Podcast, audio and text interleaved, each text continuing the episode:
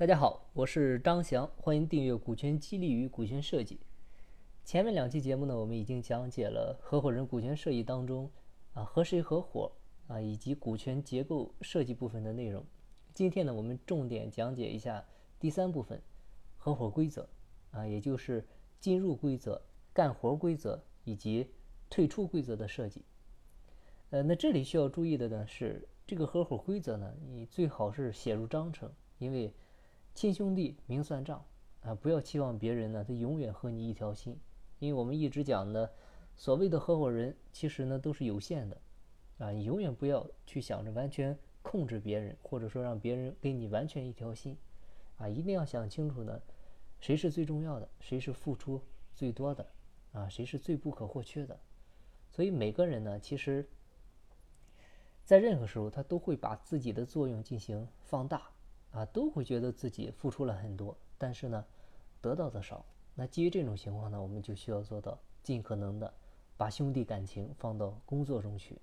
把残酷的一面呢放到制度中去。好，那我们先来看一下进入规则。啊，进入规则第一个呢就是，呃，就我们之前讲的，你要选对合伙人，啊，然后呢就是定股权结构。呃，这个在前面其实我们已经讲了，这个您参照我们讲的和谁合伙第一部分内容，然后去制定措施就行了。下面呢，我们看干活规则。干活规则应该怎么做呢？建议大家就是，呃，公司的大事儿啊，就是股东会说了算啊，所有股东一起开会，股东会表决啊，决策的事儿呢，代表说了算啊，也就是董事会说了算啊，正常的经营上的决策啊。董事会开会决定就行了，但日常的经营呢，啊，一点经营上的小事，一般就是总经理一个人说了算就可以了，啊，因为你一块儿干，它不代表一块儿说了算，啊，都说了算呢，等于都说了不算，所以呢，这个是干活的规则。最后呢，我们看一下散伙的规则，呃，这里的意思就是，就我们一直讲天下没有不散的宴席。啊，生意好做，伙计难打，打江山易，坐江山难。啊，你看当初腾讯的五虎将，现在基本上都已经离开了腾讯。那阿里巴巴十八罗汉呢，如今也都是啊各奔东西。啊，所以说好散好合，啊，你只有好散才会更好合。啊，如果散伙了，不知道你们还能不能好好相处。啊，我们见过太多亲人朋友散伙以后，最终成为仇人的。啊，你这样就太痛苦了。还有，就再问大家，人一旦说产生了矛盾，他往往会往哪方面去想？显然是很容易把人往坏处去想啊，因为你不能保证他他会不会诬陷你、诋毁你啊。但是如果说你这些你们提前都说明了的话啊，如果说他往坏处想，你有规则的保护，所以呢，一定要把规则定好。那散伙规则呢，就是一定要进行。股权的捆绑，啊，第一个呢就是跟时间捆绑，可以是五年，也可以是十年，一定要做时间捆绑。第二个就是做业绩捆绑，必须要对业绩进行考核。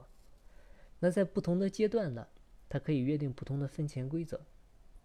啊，不同的退出机制就是，就像你看第一种情况，就在公司成立一年以内退出的，啊，你不论公司是否盈利。都可以按照原始的投入资金呢给他退回，啊，第二种情况呢就是公司成立一年以后还在亏损的一个状态，还没有盈利，啊，这个时候呢也可以按账面的净资产啊啊做一下退出资金，啊呃这个时候你给他算的时候最好是按有形资产来算，就不要包括无形资产了。第三种情况就是公司成立一年以后赚钱了，有盈利的时候退出，这个时候呢公司又还没有上市，啊，你可以给他按。公司估值，啊，净资产或者净资产的倍数，给它来计算一个退出资金，啊，这个呢可以根据公司的盈利情况来定，啊，或者说你内部无法协调的话，可以找更专业的人，或者说第三方的评估机构啊，来介入去做这个事儿也可以，啊，你这样提前做好一个散伙分钱的约定，大家都有共同的规则遵守，啊，谁愿意走都可以，这样的话公司它也不会因为某一个人的离开。最终呢，陷入一个纷争的混乱局面。所以呢，建议大家可以认真的考虑一下我们这几期音频所讲的内容，啊。如果说有不契合的地方呢，建议是尽快调整，因为最初公司呃通常是不赚钱的啊。你不赚钱的时候，或者说赚的钱少的时候，这个时候呢还容易调整。一旦公司赚钱，或者说赚大钱，到那个时候你再想调整就晚了，到那个时候是根本调不动了。所以呢，我们不怕错，就怕不知道啊。这个道路呢不怕弯，就怕没进展。所以大家关于这块内容呢，后面可以再好好的思考一下。那关于合伙人股权设计部分内容呢，大体的情况我们就讲到这儿了。嗯，当然只是一个大概，具体的涉及的很多细的东西呢，因为每个企业啊，你不同的人遇到的情况也不一样。那后面呢，大家有问题呢，也可以加我微信，咱们再深入沟通。那，我的微信号呢是四零六八九三四六四。金不在西天，金在路上。我是张翔，下期再见，拜拜。